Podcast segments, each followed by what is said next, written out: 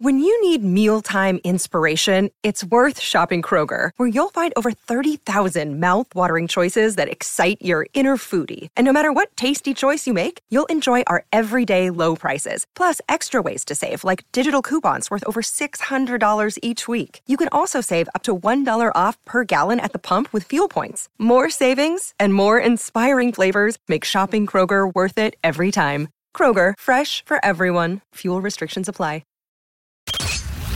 You're listening to Ace Podcast Nation, the hottest new podcast network and YouTube channel in the U K, featuring original series, top guests, expert analysts, and more. Check out facebook.com forward slash AceCastNation for news on latest guests and shows. Watch every show in full at youtube.com forward slash AcePodcastNation.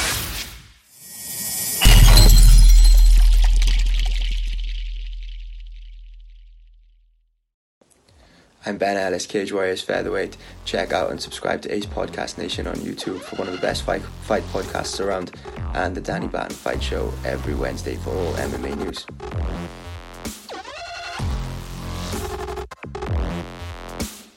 Defending champion, welcome Danny Batten!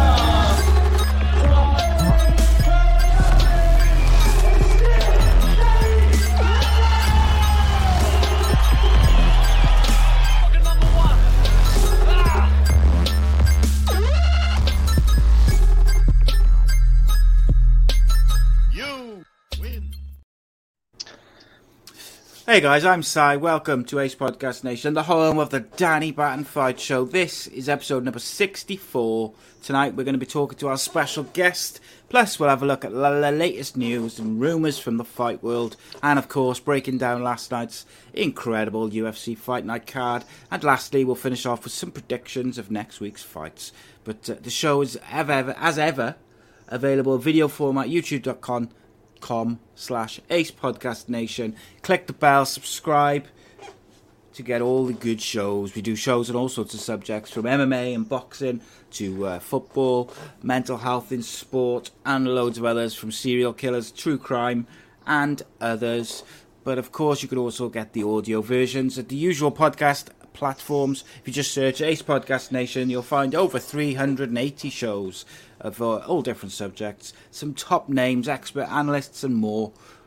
Links to which are all in the description below. But uh, joining me, as ever, the co-host with the most, former Cage Warriors champion, U K M M A legend. It is Mister Danny Footlong Batten. Danny. Matt, I'm liking oh, that title. I'm liking that title. That's you, a one-off, that, mate. That can stick. That's a one-off. Yeah, yeah, I'm good, Si. But Modestas, thanks for coming on. Uh, it's great to have you back on, as always. We, I mean, we see a lot of each other anyway. Yeah, but, um, yeah. Yeah, it's, it's great to always uh, Th- see you. Thank on you so much, obviously, guys, again, for having me on and everything. As always, it's lovely chatting to you both.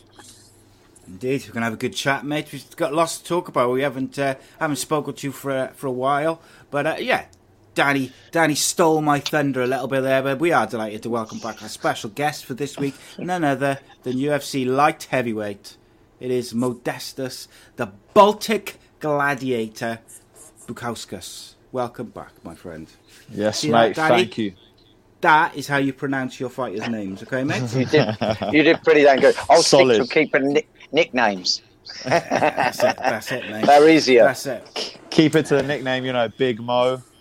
Yeah. Well, I'm Footlong. I, I don't mind. Big Mo, Footlong, bloody hell, just all coming around, isn't it? Yeah, what's going on? At, what is going on at B S T? I tell you. So you've got a lot of Modest- talent at this gym, that's for sure. There is, it, there is that. That's it. A load of talent there. Very friendly guys. That's how it is. But um, look, Modestas, I'm not going to beat around the bush, mate. I want to ask you some difficult questions. I'm going to put you under pressure, put you on the spot. But um, obviously, since we last spoke, you um, you fought Jimmy Crute. Yep. Um, even before the fight, we said, myself and Danny said, it's a very, very uh, tricky opponent, Jimmy Crute. It was uh, he's not. I think he's he was definitely a step up from anyone you had fought so far, particularly in the U F C. Um, and I, I was wondering, in hindsight, would do you think you would have taken that Jimmy Crute fight maybe a couple of fights down the line? Uh, no. Uh, I think everything all happens for a reason. I think everything happens in its stride. And I think there's certain, you know, like they, they, they offer you like a really big fight, such as the one as Jimmy Crute. And, you know, I feel like you got to have a belief in your skill set, belief in belief in your fighting ability uh, to, to go out and perform. And the, the thing is, there's a massive opportun- opportunity to get right up into the rankings, get into the top fifteen and really get into the top of the ranks in the U F C quite quickly.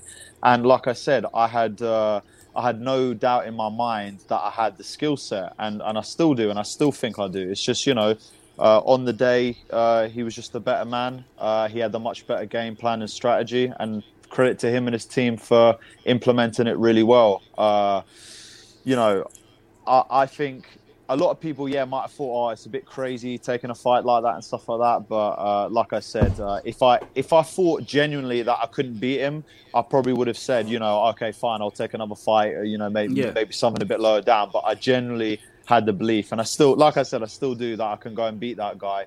Um, but like I said, that that that fight would probably happen somewhere down the line now. Um, and yeah, just in the fight. Um, His strategy and game plan was just better than mine. And uh, credit to him for implementing it. Like I said, I couldn't find my rhythm and, and, and time in the way I wanted to. And because I'm notorious for being a bit of a slow starter, uh, that's what inevitably caused my downfall uh, in that fight. But everything we'd been working on worked great. I mean, I stopped the takedown, uh, the, which, you know, w- he even said, like, that was his one of his best takedowns. You know, he gets everyone down with that particular timing and, and, and stuff like that.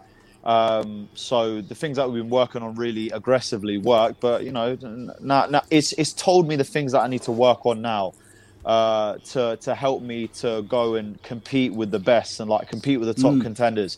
You need to have those lessons, because had I, you know, had I had I won or whatever, then I wouldn't have learned certain things that I needed to do to to to really improve and like put my game into like the next level to really go and compete with those top level guys. So I'm actually very thankful that it happened, because it, it highlighted the areas that I need to work on, highlighted the holes, and uh, my team and, and, and everyone with me, you know, including Danny and my dad and and and, and everyone at. You know, everyone that I trained with, now we're working collectively together to to, to bring out the best of me and uh, to improve skill set areas that I need to, like I say, to compete at the highest level. So I'm very thankful that this fight actually happened, because it taught me a hell of a lot.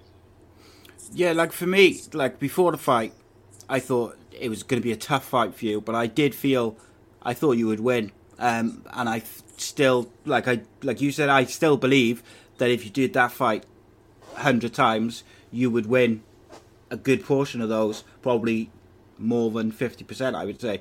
Jimmy Crute is a top fighter, but um, I on you hit the nail on the head in what you said. Like on the day, uh, not only was his game plan good, but he implemented it very, very well.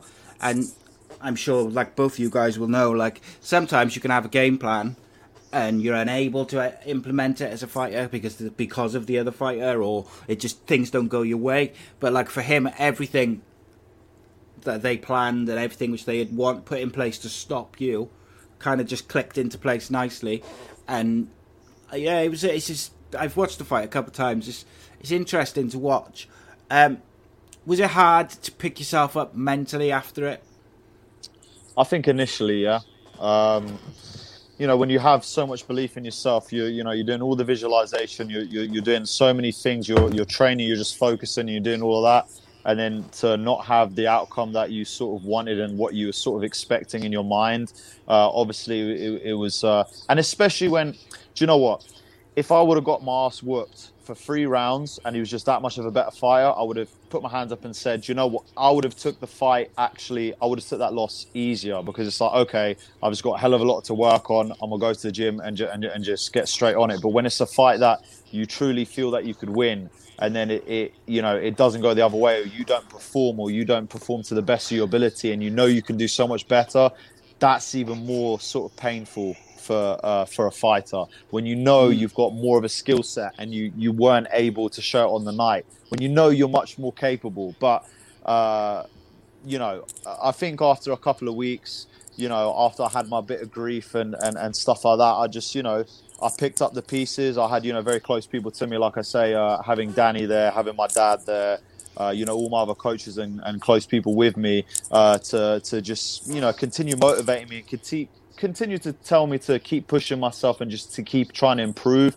and telling me what areas I need to just sort of, when you've got a mindset of I want to improve, then the, the feeling of pain and grief and sadness goes away, because all you're thinking about then, you just put your sole concentration on, I just need to improve, I need to get in the gym, work on it. And then when you see yourself slowly b- picking things up, you know, b- uh, picking up the pieces, building on those blocks, then you, you, you're back into it. So yeah, I, it was sad at the beginning, but then, uh, you know, shortly after I got into my training, I got into my groove, I'm like, do you know what? I'm ready to get back, in, back, get back in there and get another fight. So let's just keep improving for now. Yeah, and I think... Like, you know, like I said before many times, I'm not a fighter, I'm not a coach, or I'm nothing like that. And I think, I looking at it from the outside, it feels like, you know, it was disappointing, but you've kind of got to just look at it for what it is. Like Jimmy Crute, I was just looking now, is ranked twelfth. And like, I look at that division and I feel like he could, he could progress like quite nicely up that division if he has the right fights. He's a very, very capable fighter. Um, What did he say to you after the fight? Um, do you know what? He's uh, he's a very nice fella. Uh, both me and him, we had a beer afterwards upstairs in like the you know like the lounge area by the pool and stuff like that. And uh, it's funny because he was explaining to me the things that you know inevitably gave me the understanding of what I actually need to do in my training camps. It's funny because you, again, you, you wouldn't learn these things unless you had those losses and you had those experiences to highlight the areas that you need to concentrate more on. Uh, one of which was that his, like I said, his game plan. I mean, he'd been watching my fights and he'd been seeing my tendencies. And it's funny because when you're a fighter, you don't, you don't necessarily necessarily see your own tendencies or things that work for you in training or work for you in certain fights. You know, you, you do them consistently without even thinking about it. And he caught onto that. And then that's what caused my downfall. That was one of the things that I took mm. from the conversation with him, was that he was always trying to slip one of my punches to connect his own punch. Or, you know, I'll do like a punch and then a kick with one side. And it was twice that actually he caught me with something off of a punch and a kick off the same side, where usually it would work for me. In that fight, it didn't. So it took me a while to sort of get my rhythm, but you know, uh, but you know, some of the good things I took from it. He said, you know, oh, your, your wrestling defense was really good, because that was one of my best takedowns. And you know, he he just told me, you know, keep keep keep keep your chin up. And uh, uh, he said, listen, you're you're going to be in a force in the division. You're just, uh, you know, they knew, like you know, they knew that um, no one else wanted to fight him. You know, everyone was was mm. afraid of fighting Jimmy Crute because he is such a Uh, such a big talent, obviously, and you know he's created a wave when he came into the U F C, and uh, you know the fact that I took it, obviously, he showed me respect for that. So you know, like I said, we, we had a good conversation. Um, it highlighted areas that maybe I needed to work on more or do more of, that he was doing in his camp that brought his victory onto me. So it was nice. Like like I said, there was, there was no. It was a very sportsmanlike uh, attitude that that that. that was uh, performed between me and him uh, before the fight, during and after. Uh, and uh, yeah, so, you know, like I say, we're both going to go our separate ways, but I'm pretty sure somewhere down the line we're going to meet again. Yeah, Danny, I was going to ask you, using your crystal ball, do you think we see Jimmy Crute versus uh, Modestas Bukauskas again? Yeah, I do, and I tell you why, because they're both so young in that division. They really are, you know, at the right side of their their youth. To to still grow, perform, and perfect their game. Um, yeah, I absolutely think that. I think the difference between them both in that performance was the fact that Crute's been more settled on that world class format. He's he's had more experience there, so I think you can find your rhythm and find your your distance in. Everything just settles quicker, and he was settled from the get go, straight from the gate. And Modestas, you know, already admits that he's not always the quickest starter, although I think that's going to be. Come the case uh, with maturity and growth. Um, yeah, it, I don't know, it's like one hundred meters. Sometimes, you know, that sprint's lost out from the blocks. And um, yeah, it just couldn't get settled. And eventually, you know, the strikes started landing. Look, Crute, to me, I know he's ranked number twelve, but I think his true ranking is in the top five. Mm. I, I don't think he's going to have any I, issues I agree, yeah. up until top five. And, you know, with my perspective, me, me and Modestas don't always agree on everything, but we we have a really good friendship where we can sort of like sort those differences out and sort of like meet in the middle. But for me, I was always worried and, and dubious of him fighting someone like Crute because I ranked him higher than the ranking that he was at. I think he's ranked number sixteen at the time, but I, I always saw him in the top ten um, at, at the time when Modestas wanted to take that fight. But Modestas and young people like Modestas, they're like racehorses in their prime. The, the reason why they have a jockey is because they pull their chin down so they don't go at full stride and lose the race. They let them go free at the right time. So mm. as a coach, um, you know, and, and in um, conversations obviously with managers, you know, you try to hold them back and pick the right fights at the right time. Now, the situation I think arose with Modestas wanting to take the fight, which is having belief in himself, which he absolutely should. If you don't believe you can take on um, anyone in the U F C division, you shouldn't be in the U F C. Yeah. But, you know, with that said, I, I, I'm, I would say I'm a real commonsensical type of coach, and I look at my students as uh, as a not only as a friend but as a as a product of growth and expansion. And to me, sometimes that has to be done in a steady way.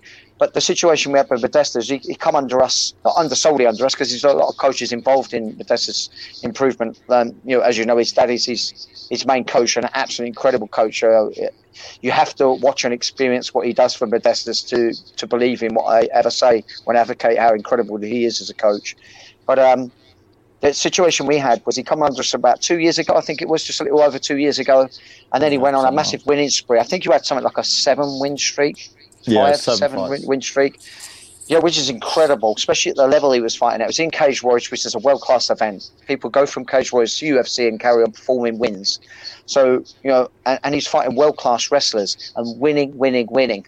And just like I say, just like a racehorse, when they begin to get going, they feel invincible, and, and that's a great thing. But as a coach, you try to rein them in, like, no, don't don't, yeah. don't take that fight, take a lesser fight. That's the way. It's not because I don't believe in Modestas, because like I say, you know, he could beat anyone in that division. He has that skill set already to do so. But I do want him to settle and feel um, uh, to, to, to gain more pressure performance at that level, so that he can switch on earlier in that first mm-hmm. round rather than a little later. And um, I definitely think Modestas will be fighting Crute again. I think he will get the win next time around. And um, yeah, but you know, nothing, nothing's going to change right now other than focusing on the fight that we got ahead.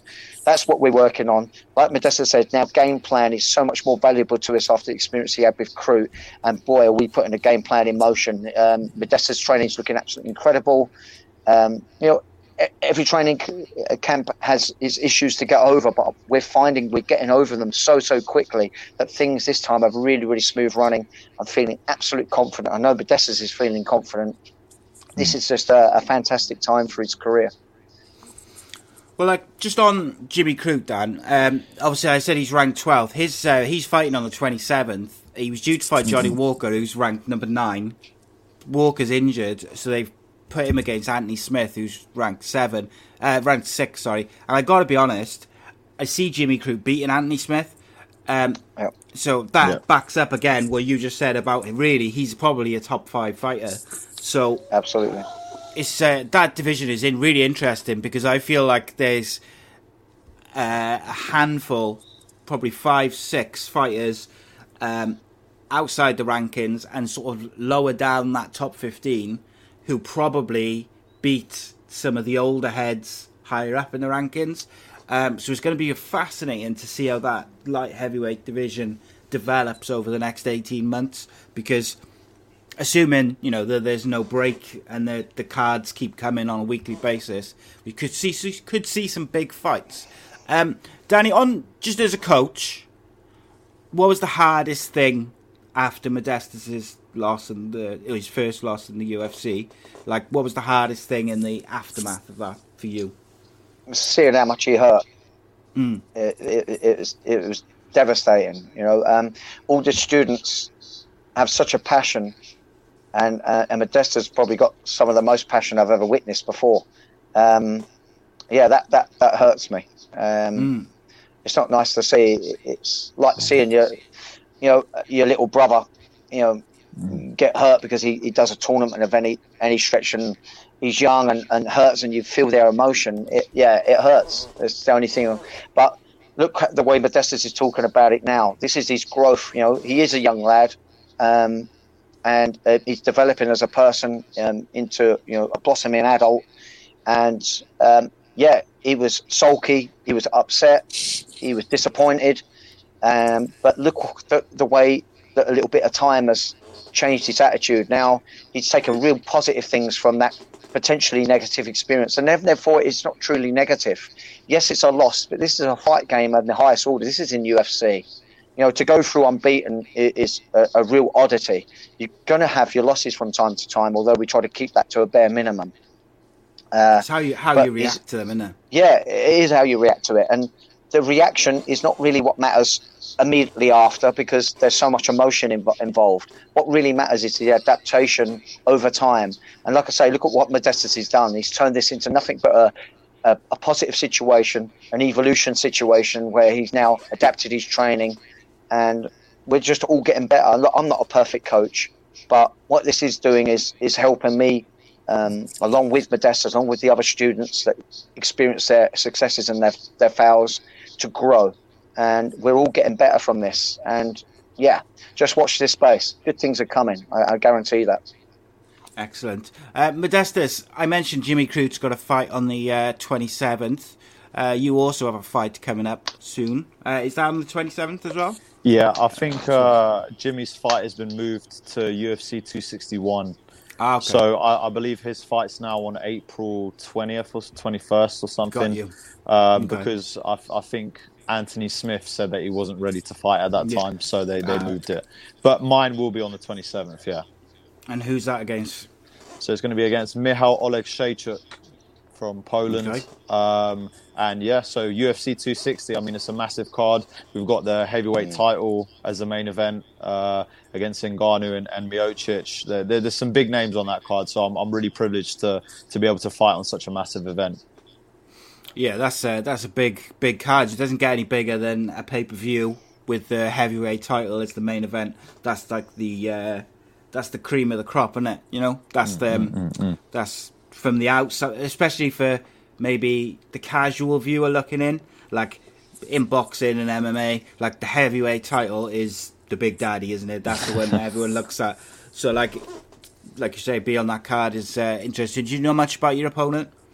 Uh, yeah, so uh, I mean, like I said, we, we, we've we've been focusing a lot on, on game plan and, you know, watching tape together and stuff like that. And uh, yeah, I mean, look, he's he's he's a good fighter. Obviously, he wouldn't have the record, you know, such an extensive record that he has without, you know, having being gifted in certain areas. And mainly, his his main strength is his, his striking with a powerful uh, rear hand. But uh, obviously, there are a lot of faults which uh, me, Danny and the team have all been looking into, which we are going to look to exploit. So, uh, yeah, I think he's a very good athlete, a very good competitor, but very beatable. And uh, that is exactly the mindset I'm going into this fight with.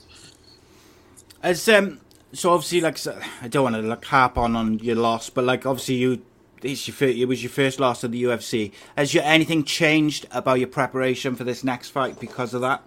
Uh, slightly. Um It's changed in a couple of ways. So, like I said, strategy has become more of an important role uh, in, in in my training. We we literally all sat down as a team together and figured out all the points. I have it written in my notebook. We figured out exactly what his tendencies are, what he does. Listen, in a fight, you're going to have to adapt uh, to whatever the guy throws at you on the day. But obviously, like I say, there's things that you second nature go back to. Doesn't matter what you do. So obviously, we're looking just to see what those tendencies are. So that was one thing. So highlighting those particular uh, areas. Um, the second thing I think is just doing different things in sparring. So you're trying to achieve particular goals in sparring, and especially for me and like my in my growth and, and, and stuff like that. So everything's just like very linked more towards this particular fight. Um, like I said, you've got to, ad- to got to adapt to whatever uh, gets thrown in during the fight, but uh, everything in my sparring, to my pad work, to my wrestling and everything, we're doing it very, very specific to this opponent. Um, And yeah, I'm I'm just coming with a bit more intensity. I think, you know, you, you can be a sportsman and you can be a good guy and this and that, but when it comes to fighting, you got to be you got to have a little bit of a some sort of fierceness, a bit of intensity to you. I've definitely added that to my training. Um, you know, I've I've got a, I've got a sports psychologist helping me as well, um, just like, you know, talking to me and stuff like that to get that out of me again, because I feel like that's yeah. when I perform at my best. So uh, I'm using that to sort of help me get out. And um, aside from that, and I I've got to bring out um, a bit of my you know a bit of my striking roots again. I feel I feel like you know. Don't get me wrong. Obviously, you you got to concentrate on all aspects and stuff like that. But you know, I need I need to bring bring out some of the venom and stuff that some of the stuff that was sort of a little bit in the back burner. Uh, I was worrying a lot about defense, and uh, don't get me wrong. I'm still putting like I'm still working on all those things. But you know, I'm having a bit more of an offensive mindset as well, because at the end of the day, when I'm fighting further on, yeah, you're going to have to do the defense, but you you know, you're going to have to be offensive as well, and you're going to have to implement your game plan and your will as much as having to defend certain things. So it's just basically just, uh, um, you know, opening up my skill set and uh, yeah, just filling in the gaps, filling in the holes, as as Danny would say, uh, just filling in the cracks to to make sure that I become more of a complete fighter. And uh, not only will this help me for this fight, but every other fight in the future. Yeah, it's interesting, mate, there about um, the sports psychologist and just bringing out like a bit of um, a bit of an edge by the sounds of it. Um, and when you look at all the top, like top top athletes, fighters, footballers, rugby players, uh, runners, whatever it may, whatever sport it is, the the very top guys have got that fierceness. They've got a bit of an edge to them. Sometimes they can be a bit, what can perceive be perceived as being a bit nasty, but it's not necessarily nasty. It's that competitiveness and that will to win uh, by any means necessary on the day, in the match, in the fight. Um, and it sounds like that's something that you're looking to bring bring out to the to the party, which, you know, it's like, look forward to seeing that, because it's, you know, it's obvious, like your striking, you know, it's clear. If anyone's seen any of your previous fights, seen video clips of you training, you've got some incredible strikes in your locker. Um, so I look forward to seeing some of those, mate. I've got to say, I can't, um, can't wait to I can't wait to show it out for you lot. Like I say, uh, I'm definitely feeling very confident. The train's been going absolutely amazing, and uh, yeah, like I say, the, the fight couldn't come any sooner for me. So we had a couple of questions sent in for you. Uh, J D said, uh, what's your favourite entrance music, and is it any different to music which you would train to or run to? To be honest, yeah, like like my entrance music, I- I've just literally found a song, probably, I think, either just this weekend or like these past two days ago, that I'm like, that's it, that is the song, because usually I come out to gigs talking the hardest. For you oldies, obviously, you're not going to know who that is. Or, or I know who that is.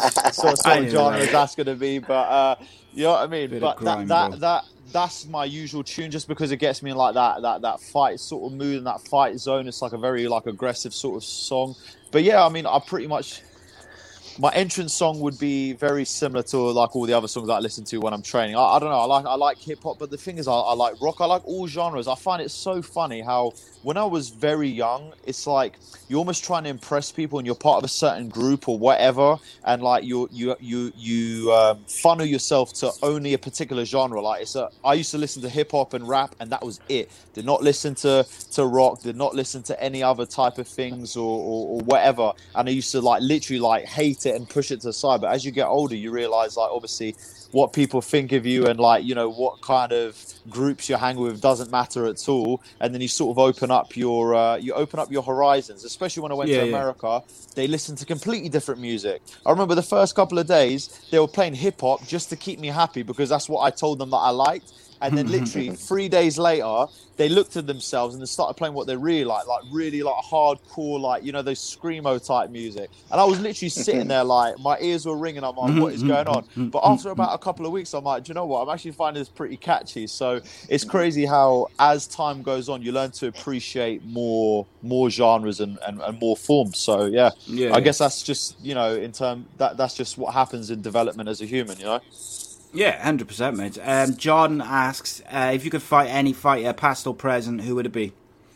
It's the same answer every single time, and it is Jon Jones. I mean, I've I've I've, I've said it on so many interviews before. I mean, not only having the privilege of being able to train with him and, and you know, like on a daily basis. And, you know, when he was training, uh, coming back, I think for his Ovin Saint Preux fight, just being around him and just seeing his aura and, you know, just his mentality and stuff like that. You know, that was when he was like really focused to getting back in and, and, and getting back on a winning streak and stuff like that. So, I mean, listen, he's a legend of the sport, came in at such a young age and dominated after like literally six months training. And then within a couple of years, he became the U F C world champion. I mean, to fight a legend, to fight like probably the GOAT of M M A at this time. I mean, what more of uh, an amazing fight would that be to have, to be able to face the GOAT, the guy who's considered mm. the best of all time.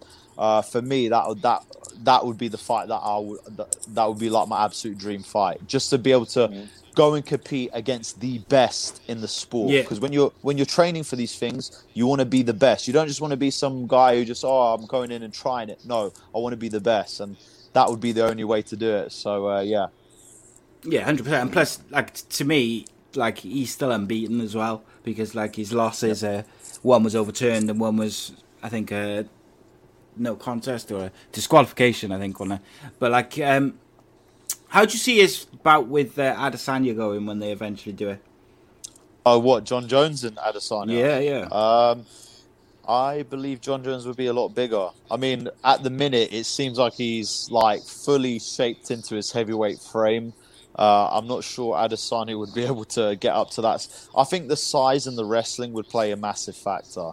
I think mm. Adesanya's got amazing striking, but then again, Jon Jones is also very versatile, and I believe he has a four and a half inch reach advantage, um, which would also play a factor. And his legs are so long. Like I remember sparring him, and you could be in the center. He could be in the center of the cage, and you're literally by the end of the cage, and he could kick you from the center of the cage with a side kick. Wow. And I'm like, how is that even possible? So he's got he's got very long limbs, got absolutely amazing wrestling. I mean, I would see it going into the into the hands of Jon Jones, um, but obviously those those type of super fights, obviously they'll be extremely interesting to see. But I do believe, obviously, Adesanya has got a very unique style himself, so it'll be, it'll be something very interesting to see. Hopefully, that will happen in the future. Yeah, I think one thing for me with that is people are forgetting that really Adesanya's got to get through Błachowicz first to even get the Jon Jones exactly. fight. And I, people seem to be just like assuming that, yeah, that's a given. Mate, Błachowicz yeah. is an absolute animal. And uh, I'm really looking forward to that fight because I do feel like people just assume that Adesanya... Look, don't get me wrong, Israel Adesanya is an absolute beast. He is, um, for me... He's one of the probably the the best pound for pound fighters in the world, and he's so young. But I think it's a mistake to underestimate uh, Jan Błachowicz, and I'm sure yeah. Adesanya and his team are not. But the media and, and people from like the outside, it's almost like they're looking past Błachowicz, and I'm just like, nah, don't do that, mate. Nah, that's um, rich. Uh, he's devastating on the ground, and being that he's naturally bigger than Adesanya, he's, he's, they're probably going to engage in the ground in so, at some point, and it's going to be with Błachowicz on top, and he'll hunt for the submission. He ain't going to dilly-dally just with ground and pound. He's going to strike you to open up for that submission attempt. He, he's a pretty high-level grappler.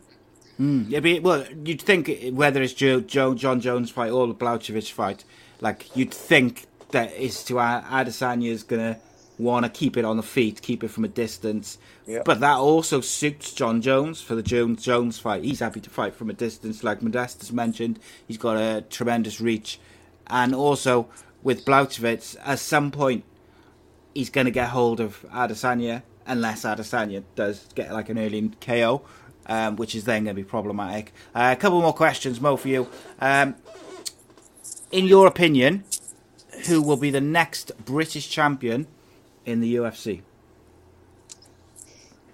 Well, obviously, I would say myself. I've got, I've, I've got to put that one out there uh, for sure.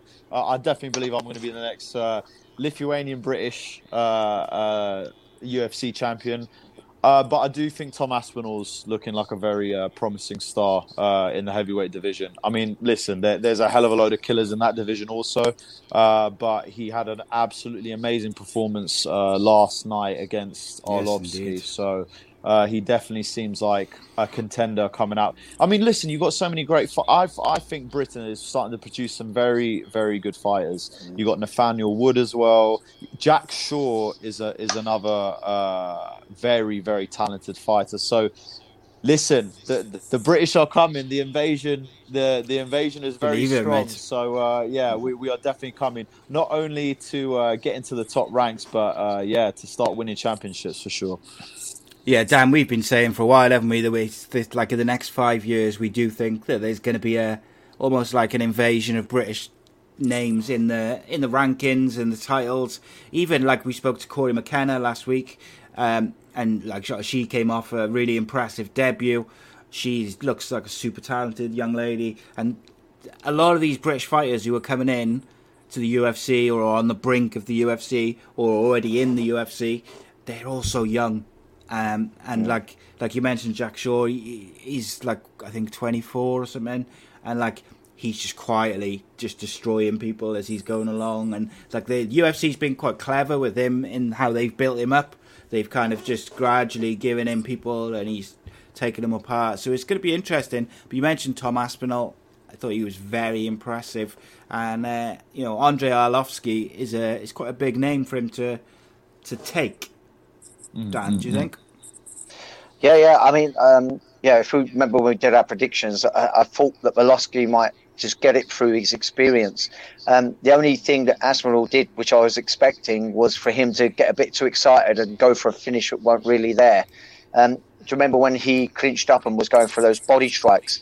Kind of really busted a nut, and those body shots weren't really hurting Volosky. One got through to his face and damaged his face. But Arlovski was still plenty in the picture. And he's not someone that's just going to crumble to a little bit of pressure like that. Excuse me. Uh, then um, Arlovski started looking quite good, didn't he? He started opening up with his striking. And I was thinking, ah, this is where it's going to start turning and the, the experience is going to start showing through. But Aspinall, he picked it up and he took it into a different area. And, and he pulled off the win. He did look very, very good. If people don't beat someone like Aspinall soon, he's going to get experience and he's going to become harder and harder to beat. I mean, this guy's a big guy, six foot he's five, and, and he's light on his feet as well. Yeah, I um, I agree with you. I think if someone doesn't stop him soon in terms of the next couple of fights and he just keeps going through people, like you could see him really developing. He's twenty-seven. Like, in comparison, uh, Arlovski's forty-two and Aspinall's twenty-seven. Like, that's a massive, um, massive age difference.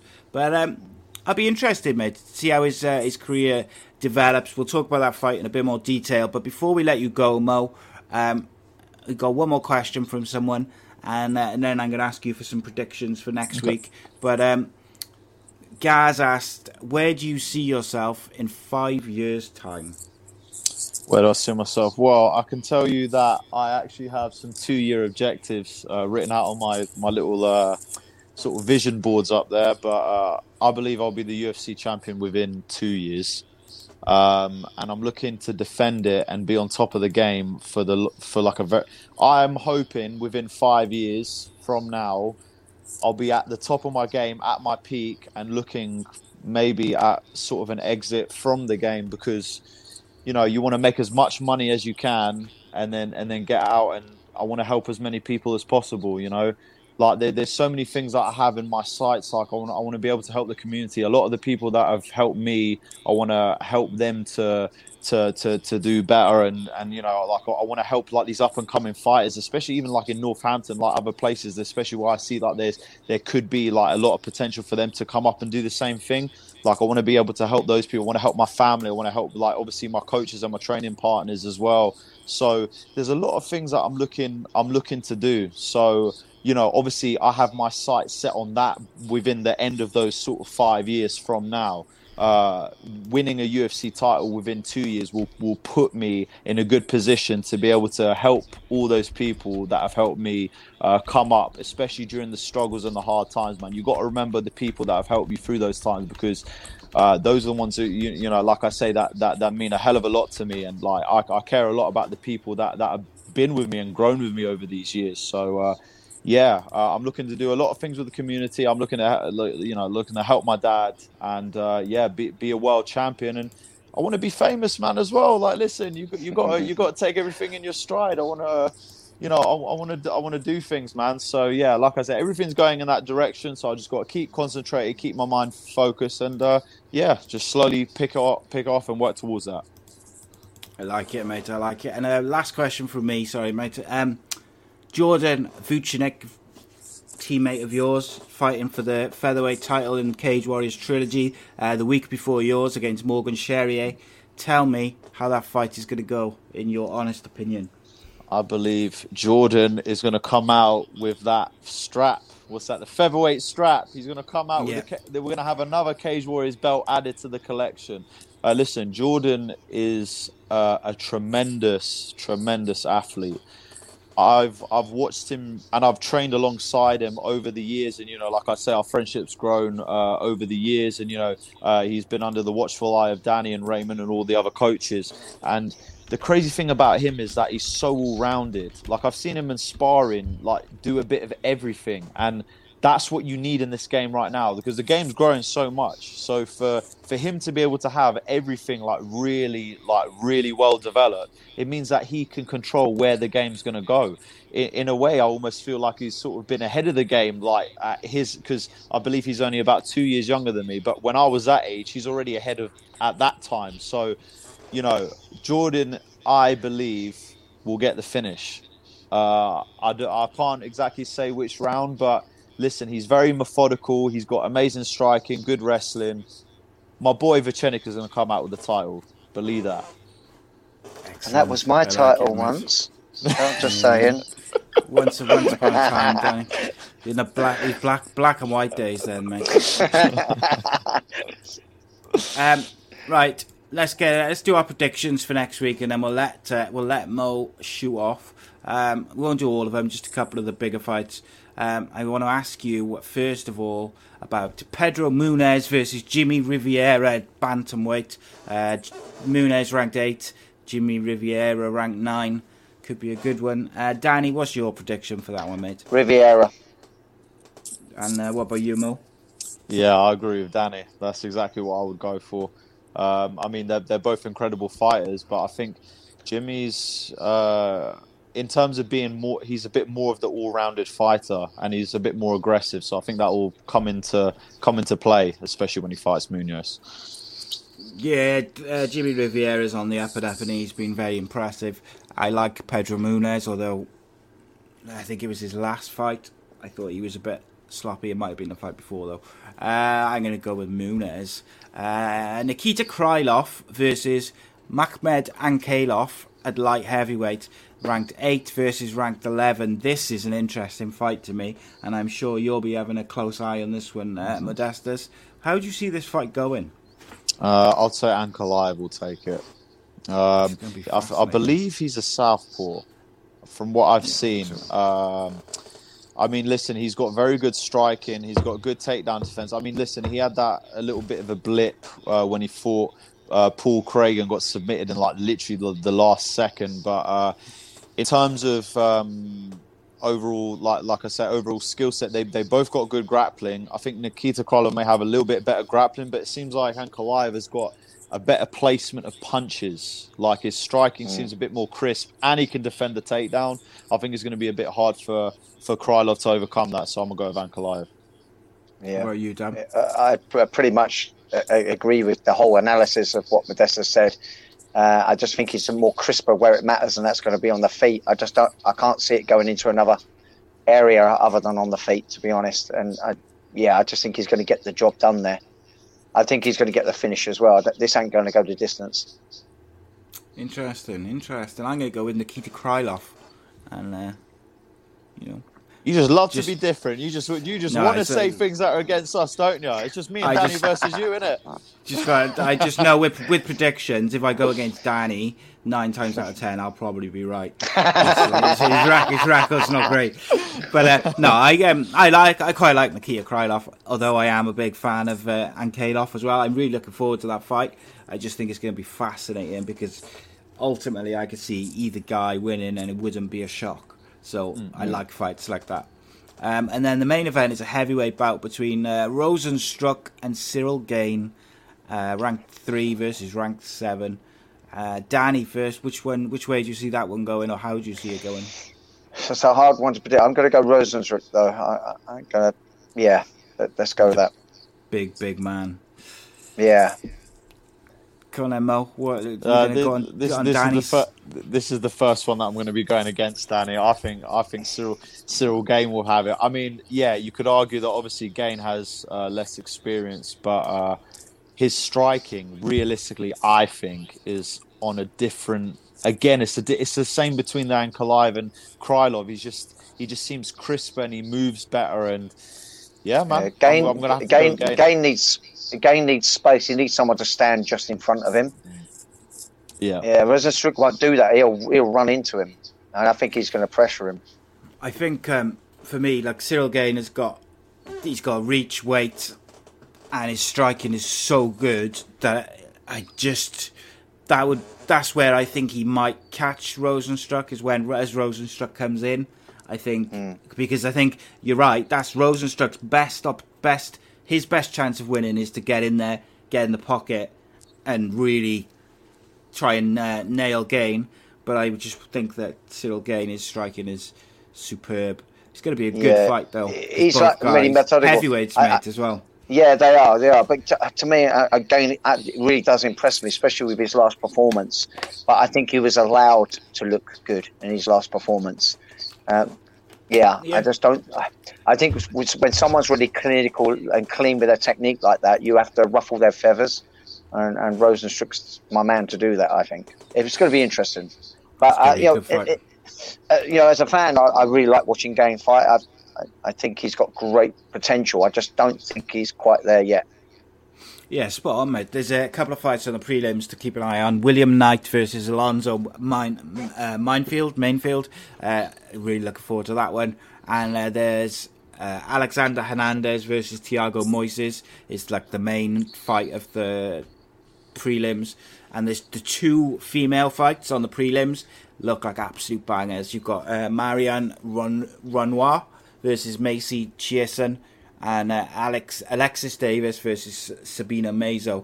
Um, both of those fights, I think, are going to be superb. Mm. So we might have a bit of a longer show next week, Dan, because we might cover all the prelims if they Bring it if on. they Bring if they on. go if they go how I think they're going to go.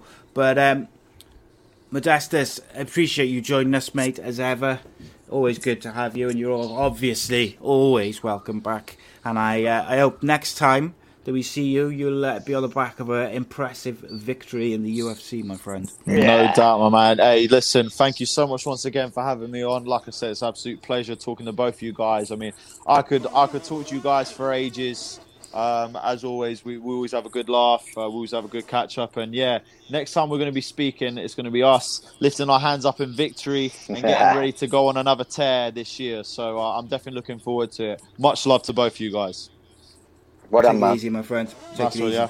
See you Take Mo- care, guys. Bye. Modestas Bukauskas in the house again. Always a pleasure to talk to the man.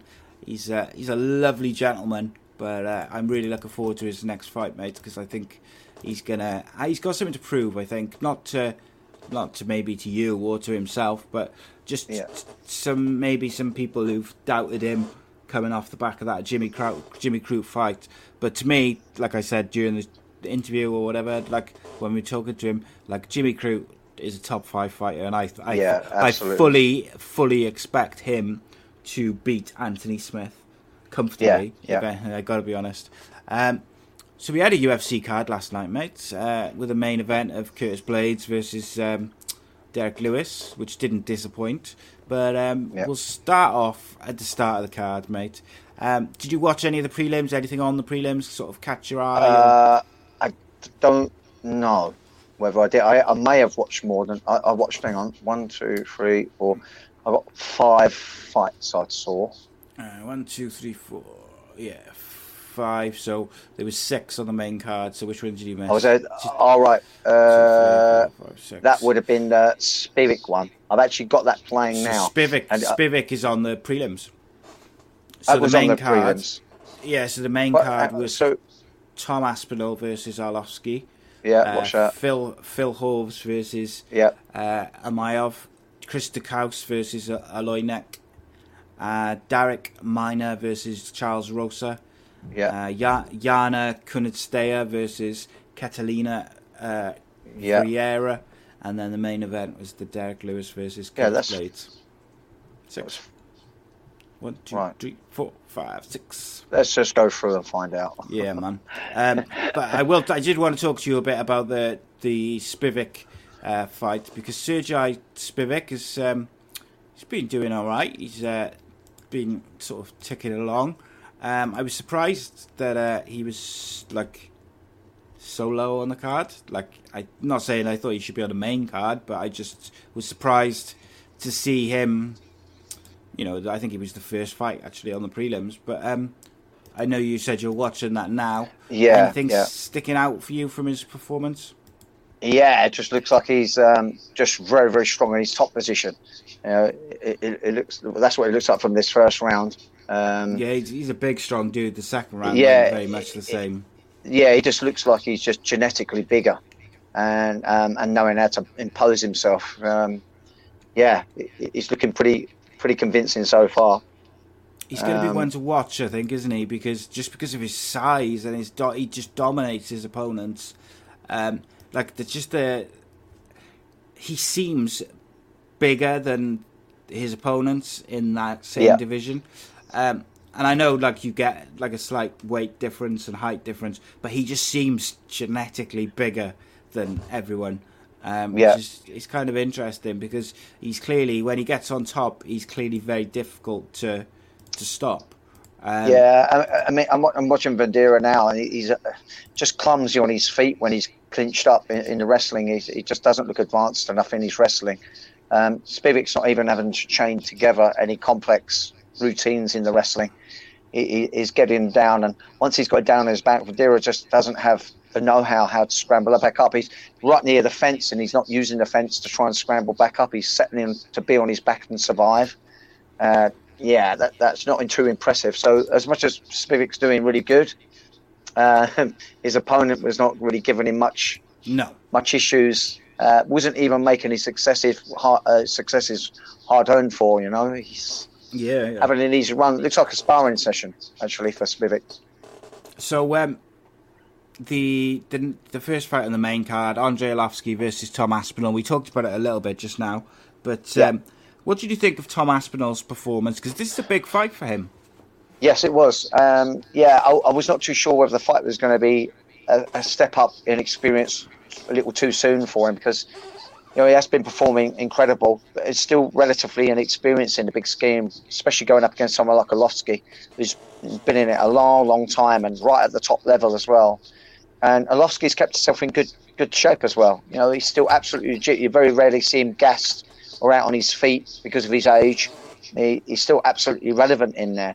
I just thought Aspinall might have tried to go for a premature finish and might find himself gassed and then being picked apart in later rounds.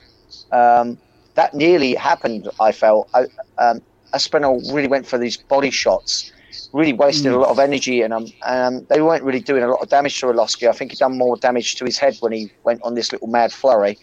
But you know, as the fight went on, you see him slow down a little, and Arlovski started coming forward on that, sensing a little bit of confidence. Aspinall went on another little flurry. He went to the ground. Now, I was really disappointed in Arlovski's lack of awareness of what might come.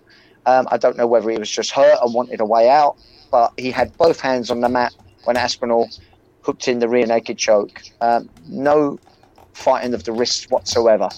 A uh, little yeah. bit surprising, a little bit disappointing, but it is what it is, and Aspinall took a great victory in taking out someone like Arlovski.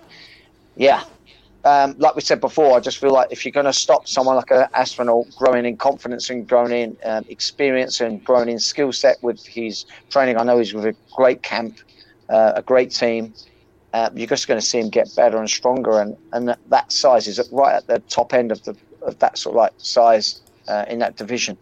Is going to be a hard force to reckon with, being that he's so young. Yeah, one hundred percent, mate. I couldn't agree more with you with that. It's um, one of them, isn't it? It's like it was an impressive display. Yeah. Um, and it's a big name to take. Like yeah, for me, like on your, your resume and, and that, I think it positions Aspinall nicely now to try and push on, you know, in and up those rankings. The heavyweight division is a real interesting one, and we're going to talk, obviously talk about it in the main event in a bit. Um, but we said last week there's some beatable names in there for yeah. the, the younger guys to come up and try and, you know, take a head from. Um, was there anyone who you'd like to see them pit Aspinall against next?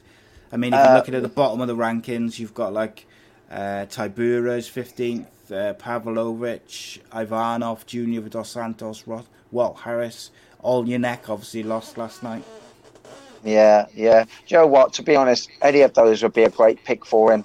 Um, but I, we haven't seen much of his groundwork. Um, yeah. It, it, perhaps, perhaps it'd be good to see him, you know, uh, up against someone who could wrestle a little bit better, maybe see what he's got in regards to his defensive game to avoid the ground, and maybe if he gets put to the ground, see what he has there out of the pure interest. But, mm. you know, with that kind of performance, you know, it's, it, he could be ready to fight any of those. I think the problem for him is he's not getting much cage time, and he's sort of disposing of people quite quickly, and that's not going to be good for your experience growth, is it? But no. Um, yeah.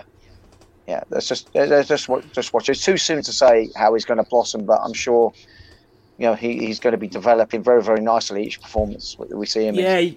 At the end of the day, you can only beat what's in front of you, can't you? And you can only uh, you can only do what you can do. But he's doing it very, very well at the moment. Next up yeah. was uh, Phil Hawes versus uh, Nasrudin Imavov, um, with Phil Hawes.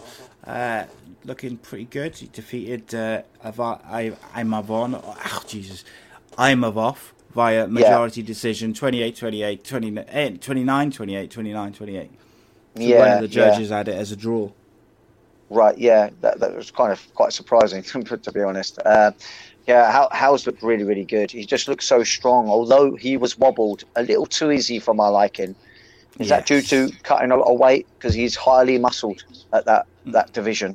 Um, yeah, he's Imavov, jacked, isn't he? Yeah, Imavov, uh, he just did play a good strategy. He didn't. He, he could clearly, he's got the, the ability to hurt Howes, but he just didn't footwork right. He didn't play the right game for his physicality advantages, which was clearly, you know, his footwork and fluidity of his striking. He just got crashed into the wrestling and got put down and had his game somewhat smothered. It's quite frustrating to watch his performance, because at times when he got free and started doing the damage, he started sitting up on the edge of your seat thinking, OK, look, he's going to come back with an emphatic stoppage win. But he got quickly stamped out by Howes' clinch game. He just got wrestled, screwed, really. Um, it almost looked like Howes was more like a physical man, and um, Imavov was almost boyish when he got clinched up. He, he kind of didn't even get taken down with super crisp wrestling. It, he was bowled down with just a simple, you know, hip brace. Just sucked him in and picked him up and slammed him down to the ground. Yeah, a little bit. And I, I was just a little surprised, you know, that he didn't have a little bit more in him and uh, a little bit of more know-how. You would think that his corner team would be telling him footwork off centre line and try and keep Howes out of striking range where he was having success. His successes were just fleeting and not enough to stamp the authority on the match to either win the rounds in terms of judges or to get a stoppage win, which I think he was capable of, but just doing it in the wrong way. And yeah, he, he, he paid the price by losing the fight. Yeah, it was um, a bit of a wild finish right at the end of that third round. Uh, Imavov uh, landed a, a big knee that had forced Hawes back, and Imavov started throwing quite wildly. He nearly knocked uh, knocked Hawes out, but Hawes was still standing. He wobbled against the cage. Um, Imavov was against the cage, sorry, and then the buzzer sounds, and it went to the judges' scorecards. Um, I thought Hawes was generally, like, the fight overall, very, very impressive. Um, I agree with your assessment of Imavov, but um, I also felt that he showed glimpses of something, but just maybe his game plan wasn't where it should have been. Um, yeah. Next up, we had um, Aleksei Oleinik, who's ranked number ten, versus uh, Chris Daukaus. Now, this one only went one minute fifty-five. Uh, with Chris Daukaus picking up the victory. Uh, to some, this was a surprise, my friend. Yeah, yeah. I mean, Oleinik, we know he's got a really good submission game. He's never looked great on his feet. Uh, he sort of like gets the job done. He sort of like mopes forward like Frankenstein and throws big shots in and clinches up and, and tries to get it to the ground. It, it was really surprising the way he tried to drag it to the ground with that head and arm um, position and sort of flopped mm. to his back. It looked very, very clumsy. But he is generally clumsy on his feet, but he's so effective. You know, he's got so many wins on his resume, so you can't write him off when he's doing this. It's just the way he is. But uh, Daukaus started looking really good with his hands. He, he looked like he's throwing them really thick and fast. And um, when he started defending the takedown and throwing in those shots, he started to wobble at Oleinik. And, yeah, he started looking vulnerable. And Oleinik was just was not throwing anything back. Got pinned up against the fence. Uh, when I say pinned up, I don't mean wrestling pinned. Got pinned up against the fence with the striking. And just didn't footwork off. I think this is a big problem for him. He just doesn't have any... any lightness about his footwork, and he mm. just got fixed up against the fence, and of course the ref's going to step in. So many unanswered blows, um, and he was really given a little longer chance than most, I think, for the fact that he weren't falling over or wobbling, but he was just fixed in this statued position, um, while uh, Daukaus was just opening up on him. But it was a great victory a- for Daukaus. It was, yeah. There was a there was a point about forty-five seconds in where Oleinik tries to, he got him in like a, he's grip of his head and his his arm, and he tries to drag him yeah. down, and he yeah, sometimes he sometimes he gets turned around himself, and before you know it, uh, Daukaus is unloaded on him from yeah. a, a dominant position because Oleinik tried to drag him down. Uh, Daukaus mm. just used his strength, held him off, and then you had Oleinik sat in like a sitting position, and yeah. uh, and Daukaus is just unloading on him, and then as he's trying to scramble up, Oleinik's got his back to him, and he's yeah. taking shots, and he never quite got himself settled after that. He just kept taking shot after shot, and yeah, Oleinik, you know, particularly in these heavier in these heavier weight divisions, mate, you can't expect the referees to just allow yeah. shot after shot and knees and punches to the head. Yeah, you know, they're just not going to do it, mate. They're just not going to do it. No, no, no matter. No, no, who no. You are. I, uh... Yeah, we, we both, I think, noticed that when someone's going on a flurry and you're not doing anything back to, to prevent it, either shooting or, you know, just changing the rhythm of the fight. Uh, you can't just stay there and take punches like that. You've got to you've got to get a move. You either got to throw something back and get knocked out, or potentially, yeah. but or maybe knock them out. Or, or you got to footwork and you got to run away. You do see some people just run off the fence, literally, just yeah. sprint and almost turn their back on the... the guy to get out. You would think he would show some kind of an urgency, but he just didn't. He just stayed there. Sluggish, and he's real sluggish. Yeah, it didn't look very good. You remember when, um, when we saw him against the Brazilian? Um, oh my goodness, what was his name? Uh, the world champion jiu-jitsu guy. Terrible with names. Big dude. He looked great. His, his cardio was incredible, and, and he sort of like just put the cardio on, on him. It just he looked so out of shape. Um, a kind of disappointing performance here. He's so hit and miss. He's, he's either great um, with what he does and, and forces his clumsiness onto people, gets the job done, or he can lose like that, where it looked like nothing was going to be successful that he was attempting. Uh, it was an ugly, ugly fight for him. It was, yeah. Um, next up was the only fight I haven't seen, um, which was Derek Minner versus Charles Rosa. Uh, so tell tell me about this one, mate. All right, yeah, this this, this was good. Um, this was initially, to sum up the fight, um, it was a lot on the ground with uh, Derek Minner playing the top position, and you had Charles Rosa happy to play off his back and looking really dangerous. He had a couple of near misses with arm bars, um, really got active hips, but Derek Minner was just really controlling the positions enough to sort of smother it. Um, Rosa, it was almost like Rosa was, you know, if you was looking at this in terms of striking, it was like one guy was just going hell-bent on the knockout every time he did throw, but for for the like couple of flurries he'll do in a round, he'll throw the round away on, on points, but mm. just go for the knockout. It was like that in reverse for the grappling. It was like Rosa was trying all out on his back to get the submission, and Minor was just trying to get through the rounds without being submitted and, and just get the win um, on each round. It surprised me, really, Charles Rosa's uh, approach to the fight, because fighting off your back predominantly ain't going to get you the win. I mean, you've got to submit someone if you're going to fight off your back, you pretty much. Um, and as much as he was trying, that's a funny game plan to, to, to put, especially as Munhoz is a good grappler himself. He really is. Um, a yeah. lot of people would see him as a as a better grappler than Charles Rosa, possibly. Um, indeed, it seemed to sh- present itself that way. So, yeah, a, a little bit of higher eyebrows in R- Charles Rosa's approach to this match. Um, I don't think it was the way to try to go about trying to get the win. Uh, yeah. A little surprise there, but great for Minor. Minor did start to look a little tired towards the latter part of that third round. Had this been a five-round contest, things perhaps could have been different, but it wasn't the case. It was a three-round fight, and Rosa lost all three rounds. Yeah, yeah. Um, like I say, I didn't watch that one, but uh, I appreciate your breakdown of it, mate. Nonetheless, yeah, uh, yeah. yeah, yeah. There, there were some good things that, that that happened in there. It was. It was good because it's different. Now we're seeing so many slugfests on the feet um, mm. in M M A. It was nice to see some grappling exchanges. Um, yeah, mm. but yeah, it, it it was Mina on top pretty much, and, and Charles Russell underneath. And uh, yeah, that's a, a good way of knowing you've lost a round if you don't get the submission. Yeah. Uh, next up was Yana Kunitskaya versus Ketlin Vieira. Uh, with uh, Yana Kunitskaya getting the victory via unanimous decision, twenty-nine twenty-eight across the boards. Uh, this was a good little fight, mate, I thought. This was a good little fight. I was actually surprised on the decision. I don't know whether you felt the same. Um, Vieira was very, very good in the first round. She succeeded with the takedown. She looked slightly physically bigger than uh, Yana. And um, it looked like it was going to, you know, pretty much go this way for the three rounds, but not the case. Um, the second round was like the first round in reverse.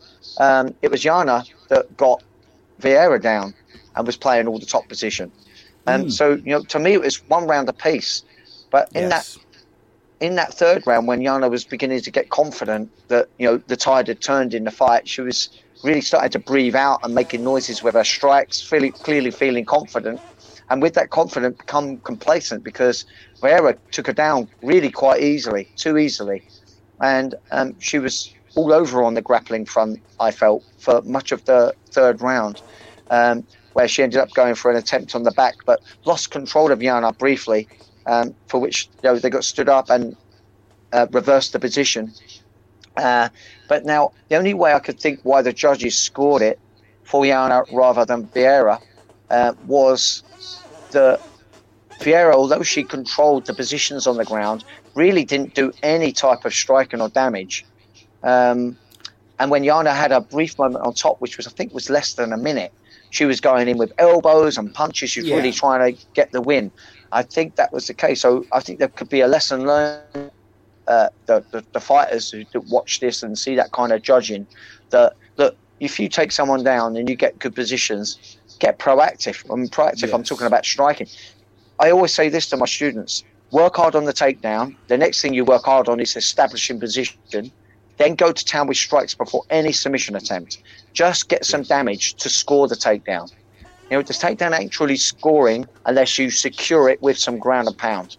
Um, yeah, that's what I think went against her here. But I was still surprised that her hand got lifted at the end of it. I just thought she lost the first round and thought she lost the third round. Yeah, me too. I thought um, Vieira, that third round, from a grappling point of view, completely won the round comfortably.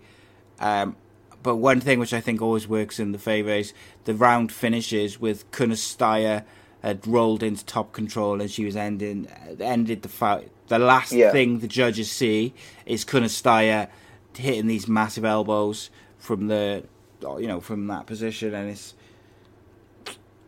I just yeah. wonder whether that's. Tipped it, because I felt Vieira won that third round quite comfortably.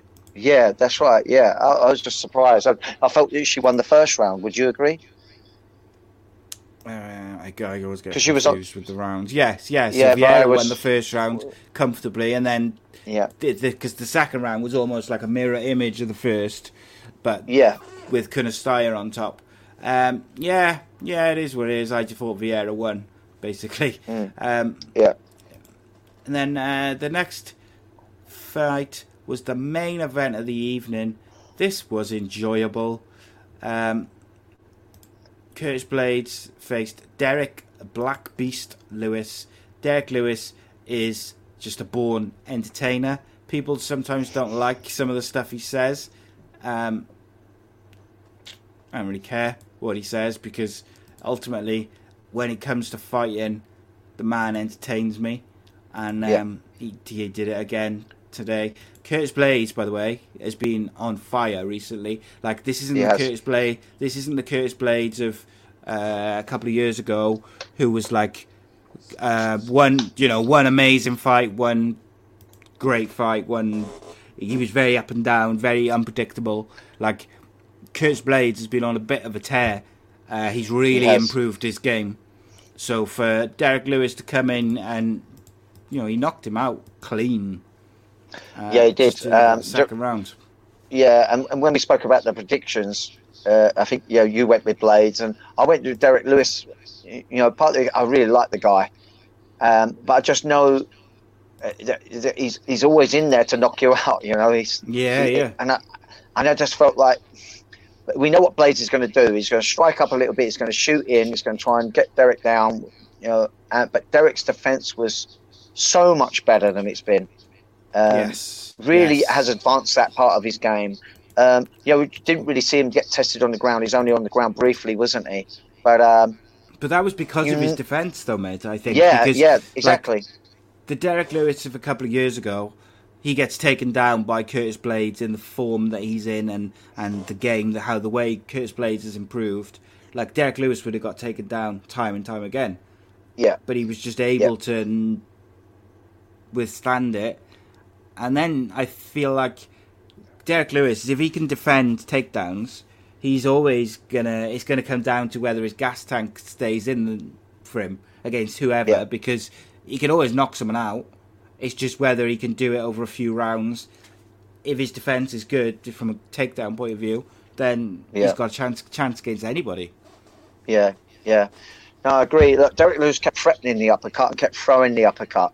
And, yes. you know, the criticism of Blaydes was he, he, he never Adjusted shot in without throwing the hands. Well, it, he just shot in. He didn't throw shots to occupy the arms, so it, the uppercut weren't coming. If you have a look at the replay or, or, or look back at the, the, the finish, it, he just shot in. It, there was no throwing of hands. There was no fr- threatening of a kick to disguise the entry. He literally just dropped diagonally down. Uh And if you're going diagonally down, if you're going down in this direction, mm. diagonally, and the uppercut's di- coming diagonally up, that's going to make for oh, yeah. uh, a, an epic collision, fist yeah, to not, chin. Not, not something you want to do, is it? Meeting yeah. uh, Derek Lewis's uppercut yeah. with your, with I mean, your own momentum. Yeah, and, and don't get me wrong. Look, Blaydes, he, he, he strikes really nice. He, he, he can shoot and wrestle you down. He, he's got so many ways to potentially beat Derek Lewis, but I just think he hasn't evolved his entry for the takedown enough. And, um, yeah, he got set up. This was all about game plan. I really think Derek Lewis was improving his takedown defense and throwing the uppercut so that when Blaydes goes for the takedown, it's, he's going to have to fight through some flack. It's going to have to shoot with some anxiety there. Um, because in the first exchange for the takedown as well, Derek Lewis come off on top, didn't he? Do you remember the very first shot? Yes, shot? yeah, yeah, yeah. Again, it was a little clumsy, and you know Derek Lewis's game plan. It was to sit away, not waste any energy with just attacking with the hands. He was purely counter-attacking the, the, the clinch game. He would even stay receiving shots on the outside. He was just conserving yeah. energy for the pocket. And he Blaydes took a couple of leg kicks as well, didn't he? Just waiting. He did. To me, I think Blaydes was looking great with his striking. I think he should have um, kept kept it as a kicking game, and I think he would have um, kicked the fight out of Lewis, but he didn't. He kept shooting in, and he kept going through that danger zone of that uppercut and those those hook punches that Derek Lewis is really powerful and known for. And, yeah, he landed right on that uppercut, really. Blaydes will look back at that and shake his head and be a little bit disappointed, I think, because he was beginning to just begin to, to edge the fight and um, take over well, from Lewis. We talked, we've talked about Fight I Q, made a lot on the different episodes. And, like, Curtis Blaydes, he was doing everything right. He was keep... Like, he was low kicks to just setting him up, but he was doing little feints with his right hand as well to to, yeah. to, to feint coming in. But when he was coming in, that's where he was letting himself down, like you mentioned. Yeah. But everything else around that, he was doing well. He was setting it up with little fakes, and he was um, little low kicks and stuff like that. But it was just that movement when he was going in for that takedown or yeah, the clinch. Yeah, there, and he there just was no blending. No. no but was, then I think there was about thirty seconds of the first round to go, and he does go in, and he as he goes in, he hits a big right uppercut, uh, right hook on mm. Derek Lewis, and it shook Derek, Derek Lewis a bit, and, you know, didn't wobble him, just, you know, just got his attention. Stunned him, yeah. But Curtis Blaydes, I think that's the only time he did it in the fight, when he's going in towards a clinch or a takedown. That's the only time he throws a punch, um, mm. which is strange for me because... Like you say, he then, or like I was saying, like everything else around his game in terms of setup was there and was looking sharp. Um, yeah. But Derek Lewis, you know, he's just so dangerous, mate. Um, he is dangerous, you yeah. You just can't make him. At this, this top level, particularly in that heavyweight division, you cannot mm. make a mistake, even no, for a split yeah. second. Yeah, they don't even have to hit you clean to knock you out. They they can skim a shot, and it could be the shot that follow up thereafter. They're... they're big, big guys. They're power, powerful guys, and you make one mistake, it's normally curtains, and we, we saw that today. Yeah, I, uh, I really enjoyed it. Um, Derek Lewis, uh, they asked him about some of the shots after the bell, after the referee had stepped in, um, mm. whether they were needed, and he said, I had to make sure he wasn't going to do an Undertaker, um, uh, where the the Undertaker sits up, doesn't he, after he's been beaten up right. or whatever, which I thought was, yeah. you know, that's typical Derek Lewis, and Yeah, yeah, yeah. But um, Derek Lewis has got to be up there for a title shot now, I think, really. Yeah, I mean, like, he's, he's, he's doing good things. Uh, Blaydes is hardly contested, and he just knocked him the hell out. Equally, I just think if he faced uh, Stipe, who's the current champ, I just see Stipe taking him apart methodically. Um, I don't know how you feel about that, but if I... S- yeah. Give me Francis Ngannou versus Derek Lewis all day, because that yeah that'd be good be to watch. So yeah, that'd be good to watch. Be amazing. Um, yeah, but yeah, we got some big fights coming up, mate, over the next uh, next few day, uh, few weeks. Um, another top guest this evening, which is always good. Um, yeah, obviously you're away uh, at the end of end of March for a couple of weeks, which I've already uh, already made some moves to replace you. Okay. Um, yeah. Got one one in already. Going to try and get some guests as well. Obviously, always looking for guests. Always looking for guests. But um, yeah, so we've got um, we've got uh, a, a very good guest to start uh, start March, March the seventh for us. Uh, but the week week beginning March the March the eighth, uh, we've got a, a very good guest, Cage Warriors, uh, fighting on the Cage Warriors trilogy card. Uh, one of the arguably one of the biggest names in British, or certainly in Cage Warriors. Um, there isn't many bigger names than him, mate. Uh, but we won't announce it just yet. But uh, I'm sure people can work it out. I think I gave a hint last week anyway and said mm-hmm. uh, something which would have given it away. But um, we're always working on guests. If there is a certain fighter you'd like to see or coach, then don't hesitate to let us know, and we'll always do our best to try and contact them and get them in. Some of these fighters are very difficult to get hold of, but we try, mm-hmm. we try, we yeah. try, we try. Uh, but Danny, as ever, I appreciate your time, mate. Yeah, it's been another awesome weekend. Really enjoyed it. Spot on, mate. Uh, guys, subscribe, youtube dot com slash ace podcast nation. Click that bell for notifications. Spread the word. Tell your friends. And uh, get involved. And, of course, you can download the audio version at all the usual places. Check out Away Day Apparel. dot co dot uk If you want ten percent off all orders, use A A Podcast Nation, all lowercase, and you'll get ten percent off their incredible gear. They've got a very good, uh, it's called Sound from the Streets collection. Some real nice uh, clothing at the moment, so I urge you to check them out. And of course, we'll be back next Wednesday for another episode of the Danny Batten Fight Show, where we'll be looking at uh, Rosenstruck main event next week, among other things. And uh, we should have another guest, hopefully, as well. But until then, we bid you adieu. Danny, I'll see you uh, see you on the next week, mate. I'll be there. Defending your champion, welcome, Danny Batten!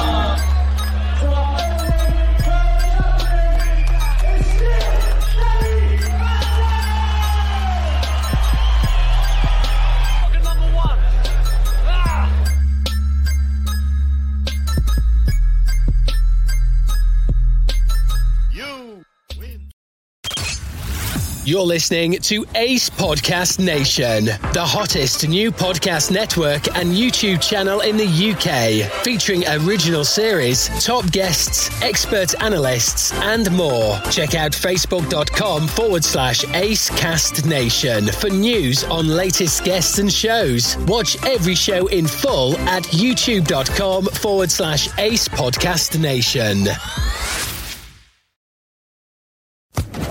Social Podcast Network.